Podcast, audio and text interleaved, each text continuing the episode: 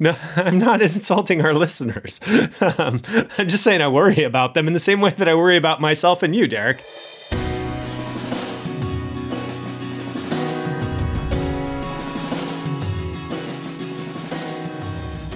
Hello and welcome to another episode of Mere Fidelity. My name is Matthew Lee Anderson. I am your host for the show. It's great to be back on the air one more time in the midst of coronavirus. Still, we are under stay in place orders. It goes on and on and on. Will it ever end? Derek is with me. Derek, it's good Hello. to have you. We have another Californian with us today, uh, or at least someone who lives in California. We're very excited to have a special guest on the show, uh, Professor David VanDrunen uh, at Westminster. Uh, is the uh, Robert P. Strimple, professor of systematic theology and Christian ethics at Westminster Seminary, California. Um, uh, Dr. VanDrunen has written extensively, shall we say, on the intersection of politics and theology, uh, on natural law.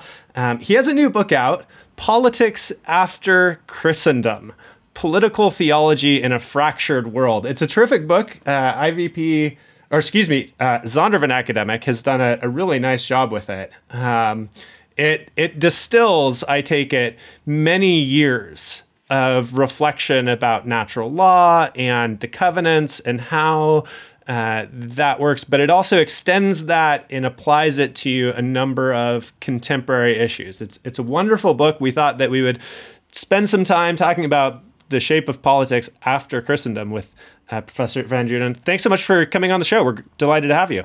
It's my pleasure. Thanks for having me. So um, we are in the midst of coronavirus. We want to talk about the book. Um, coronavirus raises. Matt only wants to talk about coronavirus. Matt so. only, like yeah. just everything. I, well, you know, I am a petty controversialist. And so, if there's a thing that everyone is talking about that's a matter of some controversy, I'm interested.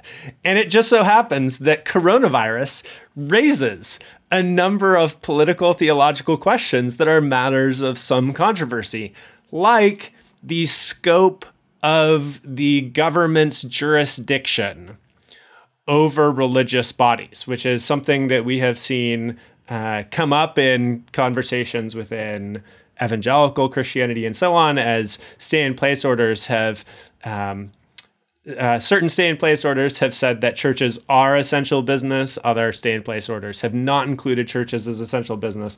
So it is a time in which um, we need to be thinking really carefully about uh, political theology. So, uh, Dr. VanDrunen, what I what I would like to know is, um, in terms of thinking about Scripture and how um, uh, how the church relates to government what is it that authorizes government in the first place, on your view? Yeah, well, obviously, Scripture speaks about government being authorized uh, by God. There are some classic proof texts of that. Of course, the beginning of Romans 13. We also see it in 1 Peter 2. And one of the things that I am trying to do in my book is to try to go behind that and to try to think, okay, what's the what what is the foundation for those statements? Because it, it, it's pretty clear that the New Testament apostles were not for the first time in history authorizing civil governments. And so, what lies behind those statements? And uh, a big part of, of the argument of my book is to say, I think we can, uh, we ought to go back uh, at least to the uh, covenant with Noah uh, that God makes at the end of Genesis 8, beginning of Genesis 9, uh, where God uh, enters into this covenant, this, this, this, uh, this intimate relationship with the created world as a whole, and specifically with the entire human community. And uh, among the things that he authorizes there uh, is that we ought to be pursuing justice. Uh, and um, so I, I, make a I make an argument that this is really foundational for how we think about uh, about government. That actually this uh, the the work that government does in promoting justice in this world, at least that's what we want government to do. Not that government often does it all that well, but that what we think that government's job is to do uh, to promote justice. Uh, actually, uh, is grounded in this intimate relationship that God established with the world uh, after the Great Flood. Hmm.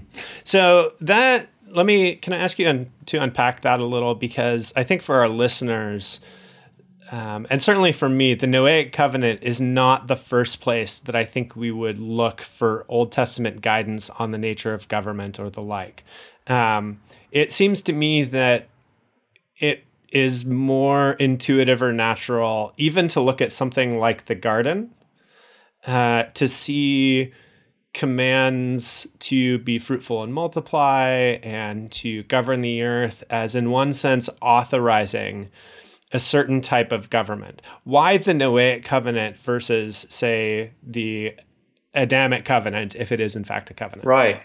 Yeah, I mean, it. It. I, I think it's true that uh, w- when we look at uh, even the very beginning of history, that we see that human beings are called to uh, to rule. In fact, that's the very first thing God says when He creates human beings in Genesis one uh, twenty six. He says, uh, "Let us make man in our image and likeness, and let him rule." Uh, and so there is certainly this uh, a kind of a general authority that God gives human beings to exercise a kind of benevolent dominion uh, uh, in this world.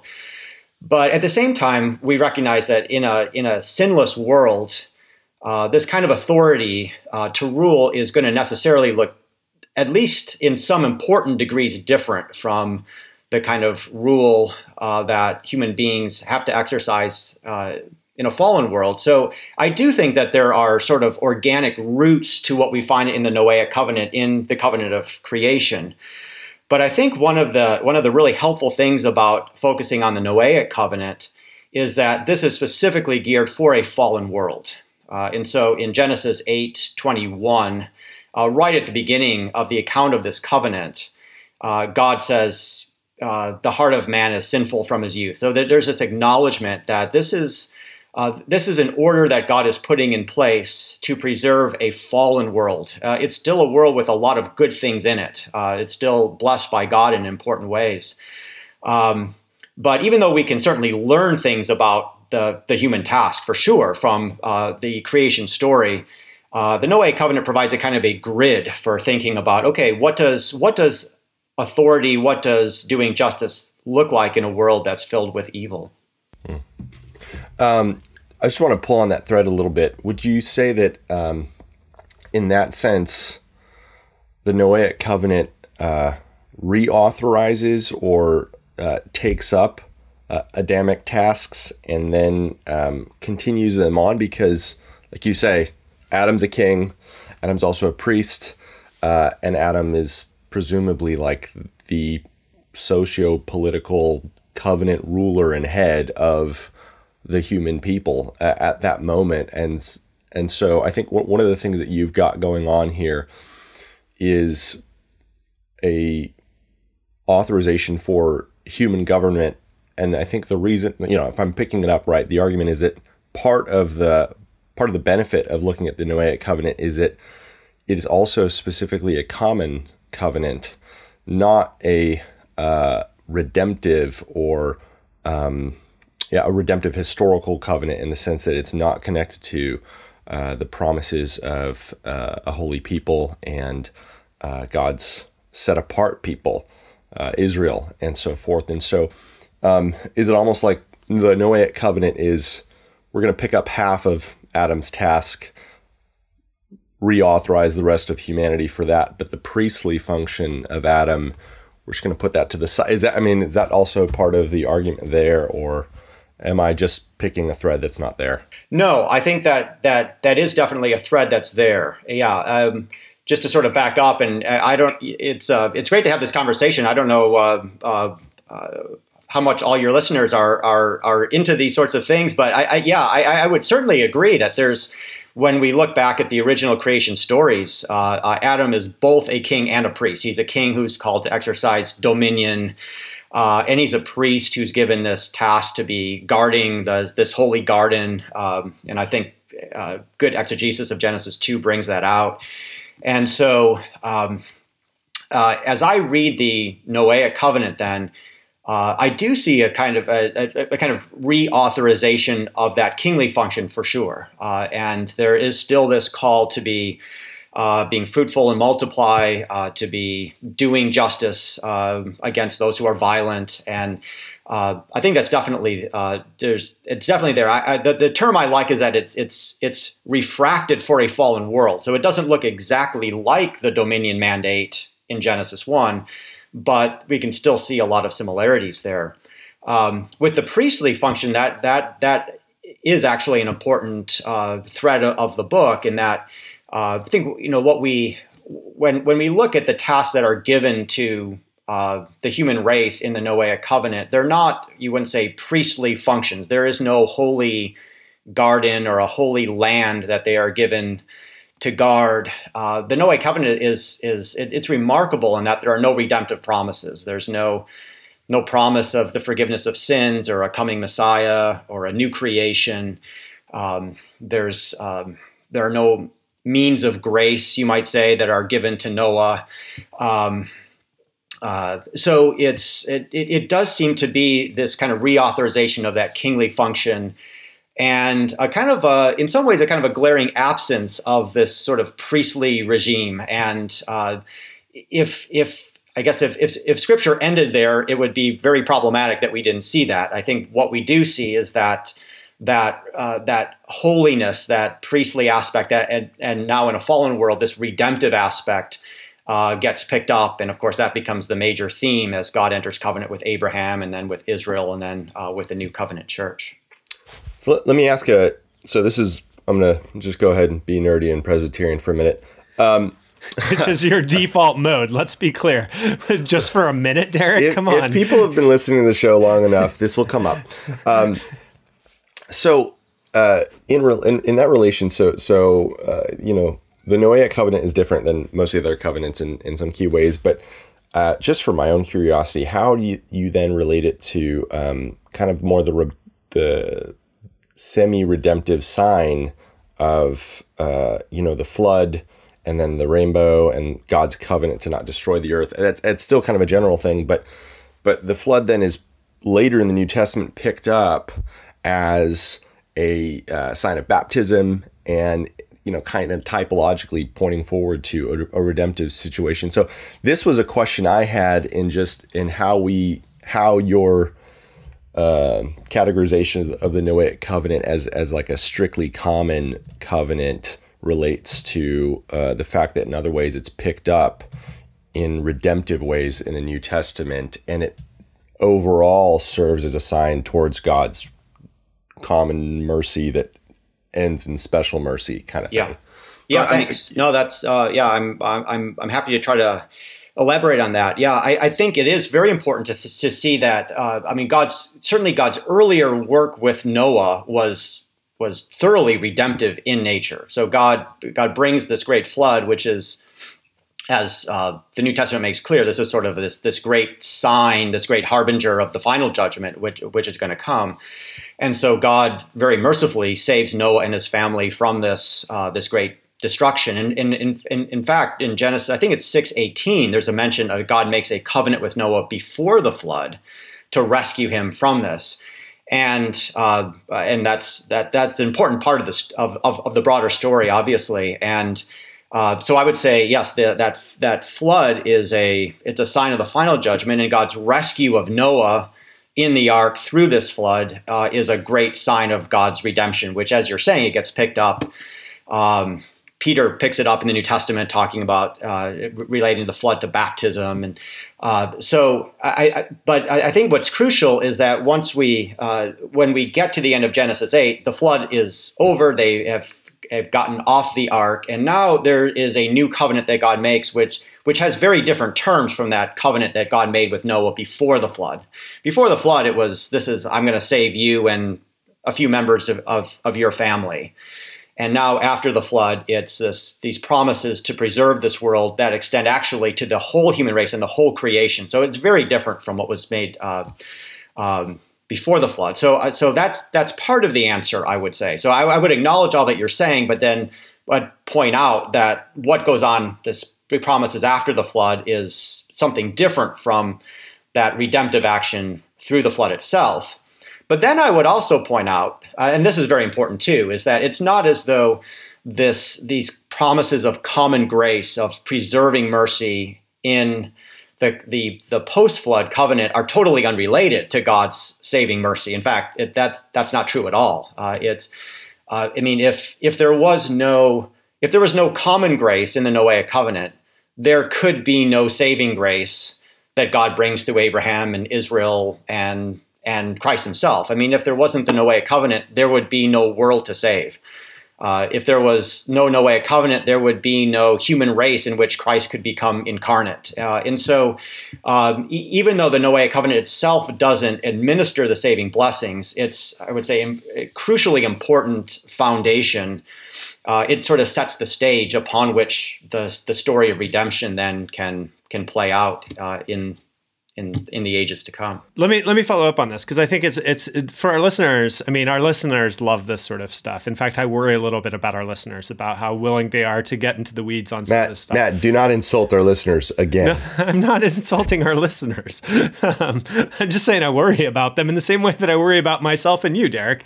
Um, so, but I think like for our listeners, I, there are things that hang on this. Like the opening question was, what authorizes government? Uh, and it seems like what authorizes government is heavily accented in your view uh, by in a fallen world, right? What, what authorizes government in a fallen world? And when we talk about the Noahic covenant and the relationship between common and special grace, um, one of the ways that this is going to cash out for you, and you can correct me if I'm wrong, is we're going to say no to something like establishment, the establishment of a, a church. We're going to say no to something like even Christendom. Um, and my question is, as you, as you describe the Noahic covenant, it you describe the common grace as a foundation for special grace, and in your book, you you you talk about nature preceding grace. Um, and nature having a certain kind of priority over grace. And I have two questions about that. One, is creation a grace? So is is the creation of nature does that count constitute or count as um, a, a, dispensation of grace?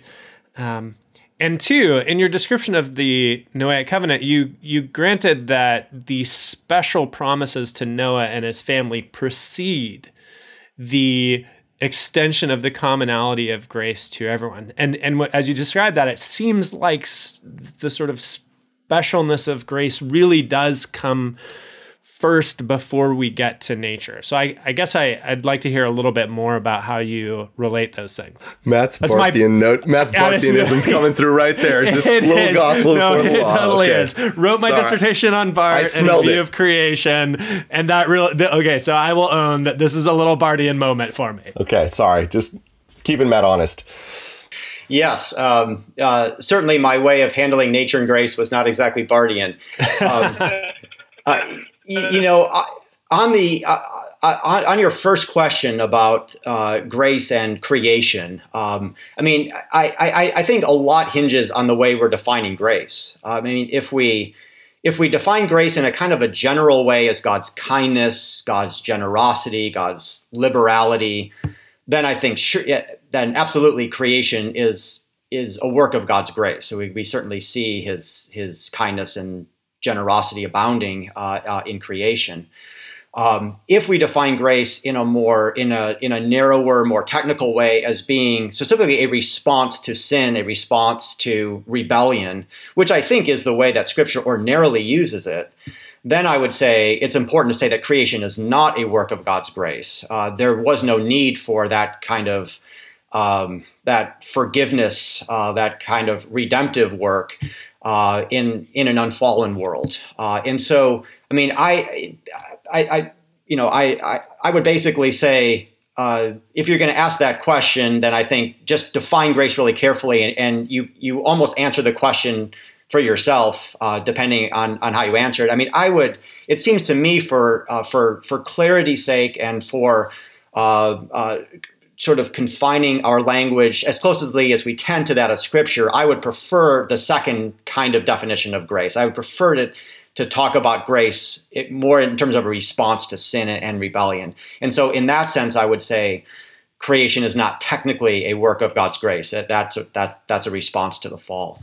Um, now, with your, uh, your, your second question, then, uh, which is good, I, and I would say that, uh, yeah, we, we see uh, in when God comes to Noah before the flood and and shows this redemptive mercy to him, um, uh, yes, I mean that in, in, time that that obviously precedes that the, those promises of uh, common grace preservation that we find in the covenant after the flood.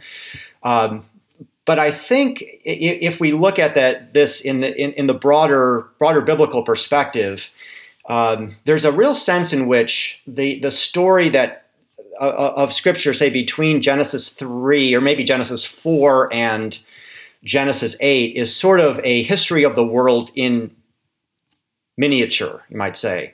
Uh, that the uh, the great flood was this great sign of the final judgment. So there, there's a sense in which the world, the the, the first world ended uh, at that great flood. In fact, uh, Second Peter three refers to it as the world that then was, uh, and then after the flood is the world that that now is. So there's a sense in which when God enters this covenant with Noah uh, and the entire world after the flood, it's almost as if there's a there's a kind of reset button that is that is hit. I mean, it's not it's not that's not entirely true, but there's a real sense in which history is kind of starting over here. Uh, and so there is kind of this reestablishment of the natural order, and then given that reestablishment of the natural order, now God's God's work of grace is going to be playing out on that stage, we might say.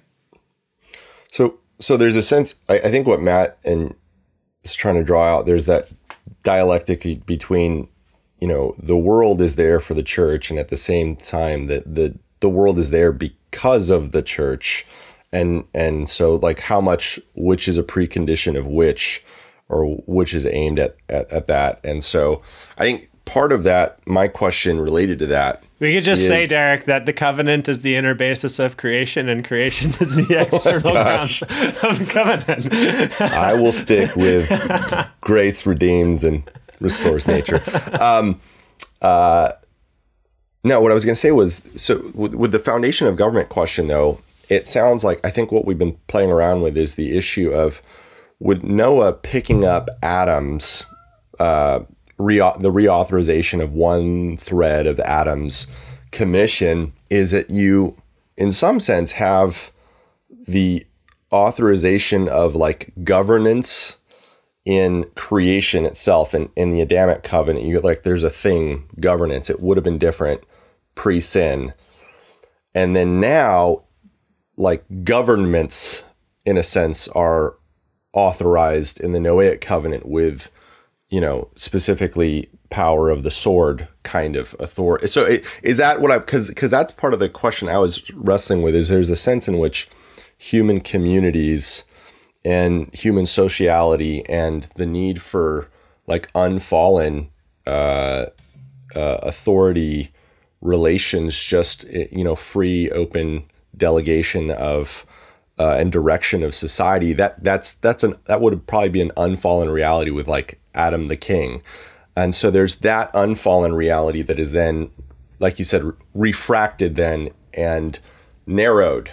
I'm taking it in the Noahic covenant, and so you've got like governance in creation, and then like governments in post Noah. That's my my clumsy formulation, but is that is that kind of what we're looking at here? Yeah, yeah, I uh, I think so. it, it is uh, certainly uh, well.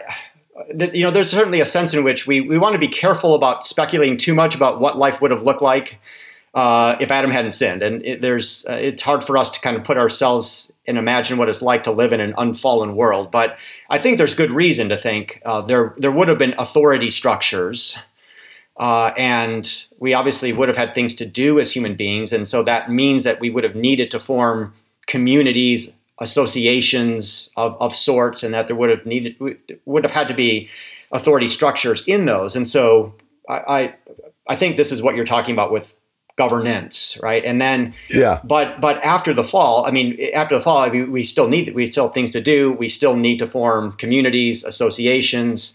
We still need authority structures.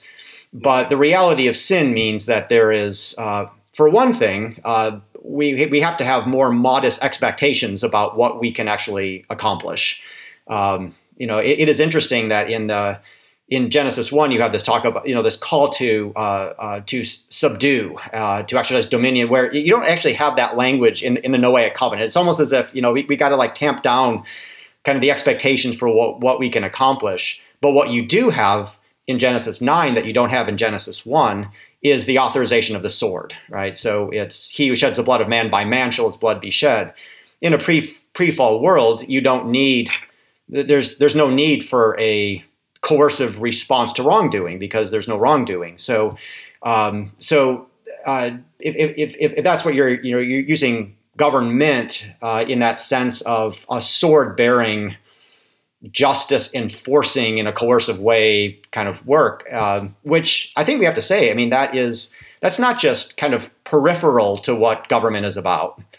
Yeah. You know, but I mean, it's it's really central to almost everything government does, even though not everything government does is explicitly coercive. But it, it that coercive force really underlies everything government does. So, um, so if I'm understanding you correctly, uh, I think I think that that is capturing uh, the way I'm thinking. Uh, but I guess you can tell me if I've actually kind of said things that if, no, that's helpful. I, I just trying to get clear for, for yeah. myself the thesis there, and and so that's helpful. Uh, so Matt. yeah, so let me um, transition just a little bit to think about how this cashes out institutionally for Christians with respect to the state. Um, it is called politics after Christendom, and so one question is. Um, was Christendom an aberration? Was it a problem? Uh, or and here I'm just going to have my my little Oliver O'Donovan moment. Um, or was it a legitimate response to the mission of the church? Is the church's witness to the truth of the gospel a necessary pedagogue uh, or pedagogical aspect for the state to enact justice appropriately? Um, I think that's that's that's one question I have, and and related to that, um, should like practically i'd like to think some about like how should christians relate to the state um, should they be seeking on your view to uh, conform the state to certain norms that say may be sharper in the gospel even if they're there in the natural law okay yeah uh, to, to answer your first question uh, it might be helpful if I just take a moment to say what I what, what I understand by Christendom, because I, I, not not everyone uses that term in the same way, obviously, and yeah. um, by that I, I, I mean this sort of long. Um, this long experience that uh, Christians had, particularly in in Europe, from uh, it's hard to know when when it started exactly. The the the very early Middle Ages uh, into uh, quite a long ways into the modern uh, modern world uh, up until fairly recently, in which entire societies consider themselves Christian, in which basically all all institutions of society uh, were were confessionally Christian. Um, we know that you know these different institutions didn't always get along very well, but they all saw themselves as part of a broader Christian world, and it was really uh, almost unthinkable that you would have governments, for example, that did not consider themselves Christian and feel that they had some responsibility to be protecting and promoting the true church and to be suppressing those who taught and worshipped otherwise. So, so, so that's what I would I mean by it, and. Uh, uh, so to get to your question now, then, um, I would say that Christendom was an aberration. I mean, it's a very long aberration, you might say, right? But but I would say that um, given my the, the the the theology that I am building in this in this work, uh, that the New Testament does not give us to expect that. Um, Christendom is to be the result of the gospel, and it doesn't call us as Christians to be seeking Christendom. Um, and I think it also gives us reason to actually be uh, be wary about a kind of a Christendom uh, uh, idea. So, um, I mean, I, I, certainly I think it is very clear that the gospel is to go out to all people, and that includes civil magistrates. Uh, that includes people who are in power.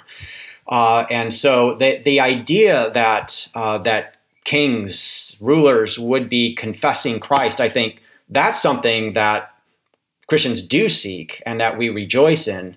I think what becomes much, I, I, think more more problematic is the idea that we are seeking institutionally unified Christian, confessionally Christian um, nations, societies.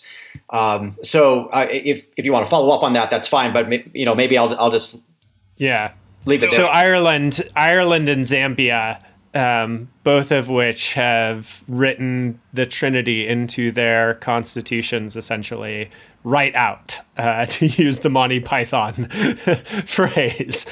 no. Um, That's right. Yeah, yeah, yeah. I would be, I, I would be uh, opposed to that. That's right. Yeah, Derek, you okay. were going to say. Yes. So here I have a Presbyterian moment again. Um, for somebody who hears that and thinks, okay, there's issues with Christendom. Okay, but what about chapter 23 of the Westminster Confession of the Civil Magistrate. Whoa! And, this and, is a hardcore Presbyterian moment. I'm. I just I just went I'm through. Just gonna sit back. I, just watch. went. Th- I just went through ordination like what, a few months ago, so I got to ask. Um, distinguish your take from, or like how uh, that cashes out. I mean, I, I know you have it uh, with with a line like uh, when you know it's it's talking about the uh, the responsibilities of civil magistrates. And third, you know, it very clearly says civil magistrates may not assume to themselves the administration of the word and sacraments or the power of the keys or interfere in matters of faith. Yet, as nursing fathers, it is the duty of civil magistrates to protect the church of our common Lord without giving preference to any denomination of Christians above the rest, and so on and so forth. Um, like, how how does one do the as nursing fathers and at the same time hold back and let's not do Christendom. Yeah, no, yeah, that's great. I mean, I think for for historical perspective, it's it's it's helpful to to think about the the the origins of, of those statements. I mean, when when the Westminster Standards were originally written in the in the 1640s, uh, I mean, that was, I mean, Christendom is still alive, maybe not exactly well, but it's certainly still very much alive. And uh, the, the original version of the Westminster Standards, um, I mean, it took a very, I mean, it, t- it, took a way stronger view than the one that you're, uh, yeah. you know, you know what, what you're saying there, where it was basically uh, civil magistrates need to suppress false religions and punish blasphemies and all that. So um, the the version that we use, you're in what PCA. I, am in the Orthodox Presbyterian Church, and so we use the American. I read, it, I read it off of your website, so that was I used the OPC version. oh, that's to... great. Yeah, well, it's actually the same as the PCA version, but still, for somehow the OPC version is better, even though it's the same. But it, your your website actually is clearer, is cleaner on on ease of access. I'll just I'll just own that as a PCA. The guy. OPC is very very tech savvy. Yeah. We're, we're you, we use the PDFs, and it's like okay, but what if I just want to? Okay, so keep going. Yeah. Sorry. Okay. Um, so in in the um, uh, shortly after the American Revolution, the American Presbyterians um, revised the Westminster Standards on um, a number of points that dealt with the civil magistrate and um, took out uh, some of those. I, I, think what what I would say are some of those uh, kind of explicit Christendom driven uh, statements. And so I I really appreciate the fact that um, the American Presbyterians actually made those revisions. And uh, so the way I would I would read that statement is. Uh, Yes, I, would agree that civil magistrates ought to be protecting the church in the sense that um, we ought to be protected in our liberty to to gather for worship, our our liberty to be speaking uh, the gospel and uh, the truth of Christianity uh, freely. Um, now, I would go on to say, and, and and this isn't in that statement that you read, but it's not it's not uh, prohibited by that statement you read either, which is I, I think that uh, that governments ought to give similar protection to other sorts of religious bodies.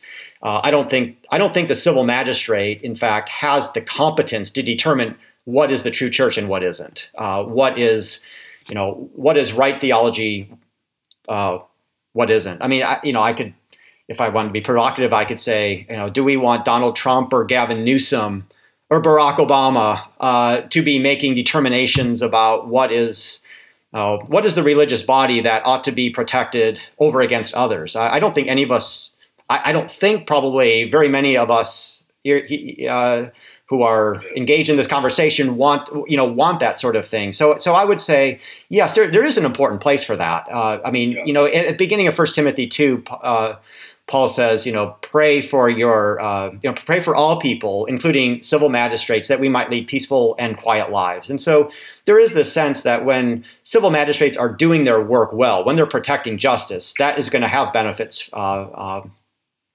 for the church. So, so that's the way I would I would try to approach that. Thank you. That's that's helpful. I didn't mean to. That I mean that that that was the itch that was scratching there.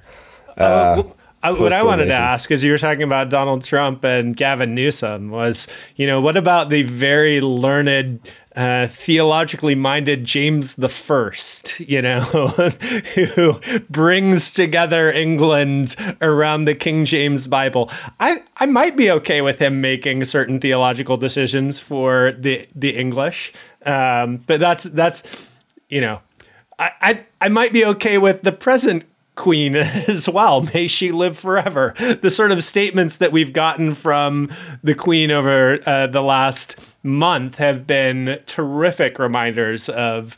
Uh, the value of an institutional Christendom. Yeah, so. I, well, you know, I mean, there's a sense in which you say, well, you know, if if I was king, or you know, if, if I was autocrat of the world, then you know, maybe I would be all right, or maybe someone who thinks exactly like I do. But you know, the odds of you know of that, of, of, of that person being in the right place in the right time is not very high. And then I think it, it, really does come back to uh, what I would say is, uh, you know, where does Scripture, uh, to whom does Scripture give the keys of the kingdom? Uh, to whom does Scripture entrust the responsibility to make, be making right theological judgments? And and it's it's it's it's to the church and not to the civil magistrate. So I, I, have a question that I want to follow up, and it's going to take up something Matt asked earlier. So kind of reintroducing um, on all this. we have not even touched barely at all on the very important role that natural law plays in the discussion of your book, which was a really helpful, uh, really helpful retrieval, really helpful biblical grounding. Um, uh, but Matt was asking earlier in terms of um, now that we we do live okay this side of uh, cross resurrection ascension christ is ruling and so on and so forth the, the church is established.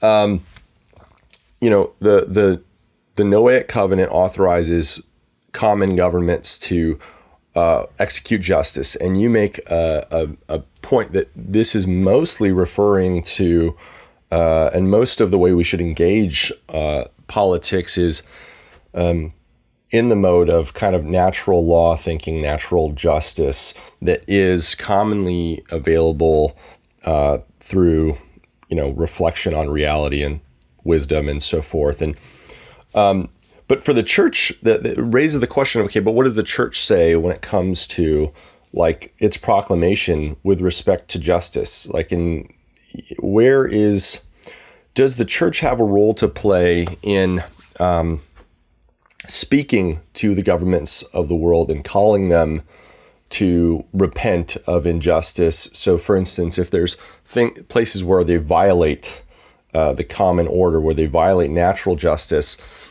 um, does the church uh, proclaim to the magistrate, "You have sinned"? And do we only do that on the basis of, of, of natural law, or do we also uh, proclaim against them on the basis of Scripture and the ordinances of Christ, and and where you know, in a sense, where where do I start? Where do I stop um, citing like Aristotle, and where do I pick up like the Epistle of James? And can I do both? And and what's what's appropriate there for the way we think about these things? Yeah, I mean, it, it's uh, it, it's a great question. It's it it, it's also kind of a complicated question in certain ways. I, I don't Sorry, have, yeah. I don't have sort of a 15 second answer to that, but here are a few thoughts, and you know you can see. That's okay. To, Derek Derek didn't ask a 15 second question. That's true. So, yeah, yeah. If you ask no. a long question, you have to expect a long answer, I guess. Yeah. Um, first of all, I mean, I, it, it seems to me that that uh, uh, the church, uh, uh, what the church is called to do is to be proclaiming the scriptures. Um, I mean, it's not really. Uh, there, there, I think it'd be tough to, to, to, make like this case from the New Testament that the church's job is to be the exegete of natural law, uh, in the sense that the scriptures, uh, the church's work is to be proclaiming the word of God. And so uh, I, I, would start there, and then I would also say that I, it seems to me that uh, when uh, that the church does seek to address the whole world, it's not just speaking to its own people within its own walls or its own uh, YouTube feed on Sunday morning. I'm, that's you know only temporary, right?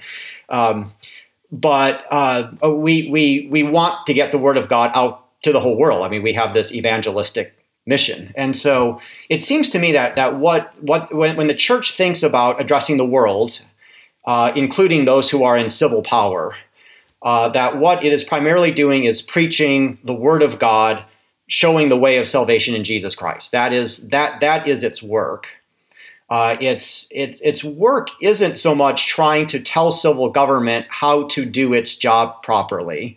In the same way that I would say it's not the job of the church to be telling the small business owner how to be running his business. Uh, it's it's it's uh, the church's work is not to be basically a micromanager of all the other institutions and associations of this world. So I think there's a kind of a basic jurisdictional issue.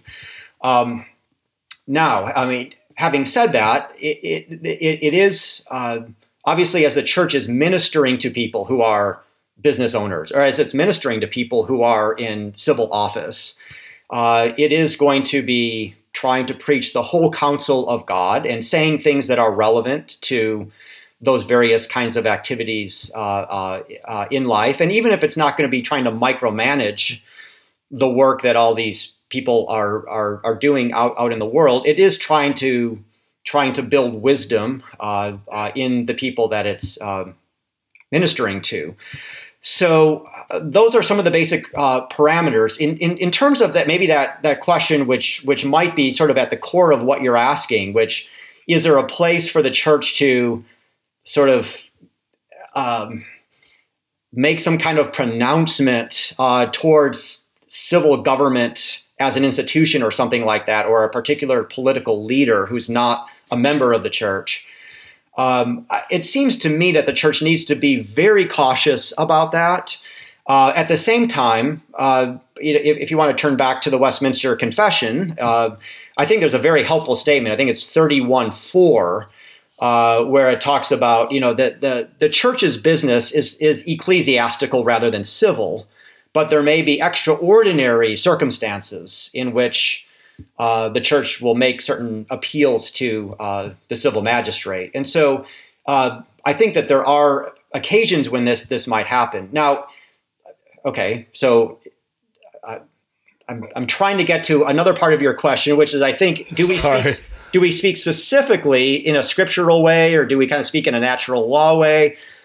I guess it seems to me that we that that insofar as we are addressing the civil magistrate, we're trying to we're trying to call the civil magistrate to account or trying to give instruction about what the civil magistrate should be doing. And it seems to me that if the civil magistrate is not is really not called to be doing uniquely Christian things, is not called to be um, bringing in the sort of eschatological reign of love and justice that we that we have in the gospel, um, then that's not really our primary mode of discourse with with uh, government. Uh, I do think that Scripture is going to sharpen the way that we talk about justice. It's going to sharpen the way that we, uh, hopefully, uh, our wisdom as we seek to understand the natural order uh, around us. Um, but I don't think that civil government is bringing in a kind of an eschatological justice. And so, in that sense, I think to whatever extent we're talking to civil government about its responsibilities, we understand that we're trying to help it understand an earthly provisional kind of justice, which I think is the only kind of justice that our governments can bring here and now. Hmm. That's helpful. It gets into really the heart of the second half of the book. No surprise, we have spent almost all of our time talking about the theological considerations and the biblical considerations. But the second half of your book is really wonderful. And um, yeah, that was... for those who are listening at home, uh, it's worth buying and reading to for the second half because in it you develop um, you take up Oliver O'Donovan's language of political ethics, and you do some applied work. You take the normative views that you've developed through scripture and, and reflection on scripture, um, and you undertake a set of considerations around things like justice and rights and liberalism and um, oh, pluralism, religious liberty, family and commerce. Family, was, commerce, you know, several small books within the back of the book. Yeah, uh, it was it was impressive. It's very impressive. So I think what I, you know, we're as we sort of come to the end here. What I, I guess I wonder is, um, what sort of comfort for Christians do you think your view provides in the midst of really contentious political a really contentious political environment like our own. Um, I mean, we have right now, to bring it back to my opening theme within coronavirus, we have a response to a pandemic that is becoming grossly partisanized, right? Where we have people who are responding to our leaders in ways that align with their party preferences in ways that are really disturbing. So I guess I, I as you think about political ethics and as you think about ex, uh, uh, working out your views in response to some of the major issues that our society is facing, um, what sort of comfort or, or, hope do you think that it provides Christians? Yeah. Um, I think I can mention just a few things, and I'll try to be very brief. I mean, I, I think for one thing, um, a lot of my discussion brings out the idea that that government is legitimate and yet also provisional and limited. And so I think there's an encouragement that, you know, um, political debates, governmental work is uh, there is a place for that in this world, and that that that God has instituted these uh, these bodies for a reason uh, to do us good. And so, yeah, we can be involved in these things. We can be engaged in these things. But at the same time, uh, I think it's really encouraging to remember that uh, these are not there for our everlasting hope. These are not there to solve actually the biggest problems uh, of life. Uh, you know, as as the psalmist said, put no confidence in princes. Uh, and I would, I, I, and it, it, it, seems to me that there's uh, at least what part of what I'm trying to do is to say, look, here's a way that you can you can respect your your uh, civil leaders. You can work for uh, for the promotion of justice in our political communities, but. Uh, it's really good news that we don't have to place our eschatological hope uh, in them, and so I, I would take that as um, as an important theme that's running that's running through the book, and um, maybe I'll just I'll just leave it at that. It's uh, it, it the, you know the. I mean, you know, in a day when we okay, I, I said I was going to leave it there, but maybe I'll make one more comment. uh, uh, you know, as we are right in the midst of this whole coronavirus crisis, uh, and and you're right. I mean, we're, we're seeing uh, we're seeing governments doing unprecedented things. I mean, shutting down businesses, prohibiting worship services, making all sorts of promises of money that doesn't actually really exist. I mean, there's like this is it, it, it's remarkable, and you know, and actually, I, I, think an important part of my book as well is to say, look, actually, Christians can disagree about some of these these issues. That these are not, as we think through the implications of our political theology, we actually might come to some different uh, views about what it actually means in detail. And I think in an age in which, uh, as you're saying, there is great partisan divide, it's really it's it's a real danger that the church itself becomes divided along exactly those partisan divides. In that we we, we end up having you know these uh, we have you know this church over here, which is the left wing political church, and we have the church over here that's the right wing political church, or that identifies with this party or that party.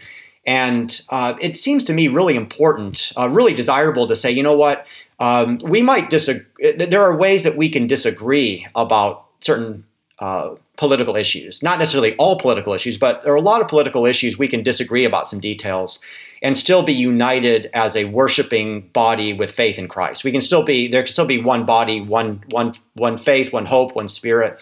Uh, even as we disagree about some of these um, really um, content, I mean, understandably contentious um, political uh, issues. So uh, if if you know, even though my book does try to work out, okay, you know, here's how we might apply the political theology that I'm la- uh, laying out.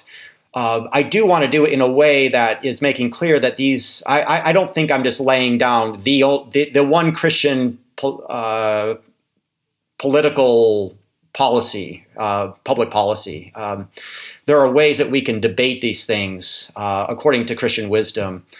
Um, and I, I really hope that uh, a book like mine might help us think better about these things without saying we all have to think in exactly the same way about every concrete issue. Yeah. Well, I think it indisputably does. It's a terrific volume. Um, Dr. VanDrunen, we're grateful for you coming on the show and talking about it. Um, this has been a lot of fun. Well, thanks for having me. Yeah, I have enjoyed it. Uh, for those who are listening at home, the book is Politics After Christendom Political Theology in a Fractured World by Dr. David VanDrunen, available at bookstores everywhere or booksellers ed- everywhere, I guess we have to say now, since bookstores are all closed. Um, but do get yourself a copy. It, it, it, makes for great reading in the midst of a pandemic, and I mean that non ironically. It actually does. Um, we this has been Mere Fidelity. It's been a ton of fun. If you'd like to join our merry band of supporters, the link to do so is in uh, the show notes at Mere Orthodoxy. I think that we will be back in the future with other guests. I don't have no idea what we're doing this spring, but it's going to be great. Uh, Derek and I will keep holding down the fort, and Alastair and Andrew will show up as the Lord inspires them to do so. Uh, but until that happens again, this has been Mere Fidelity.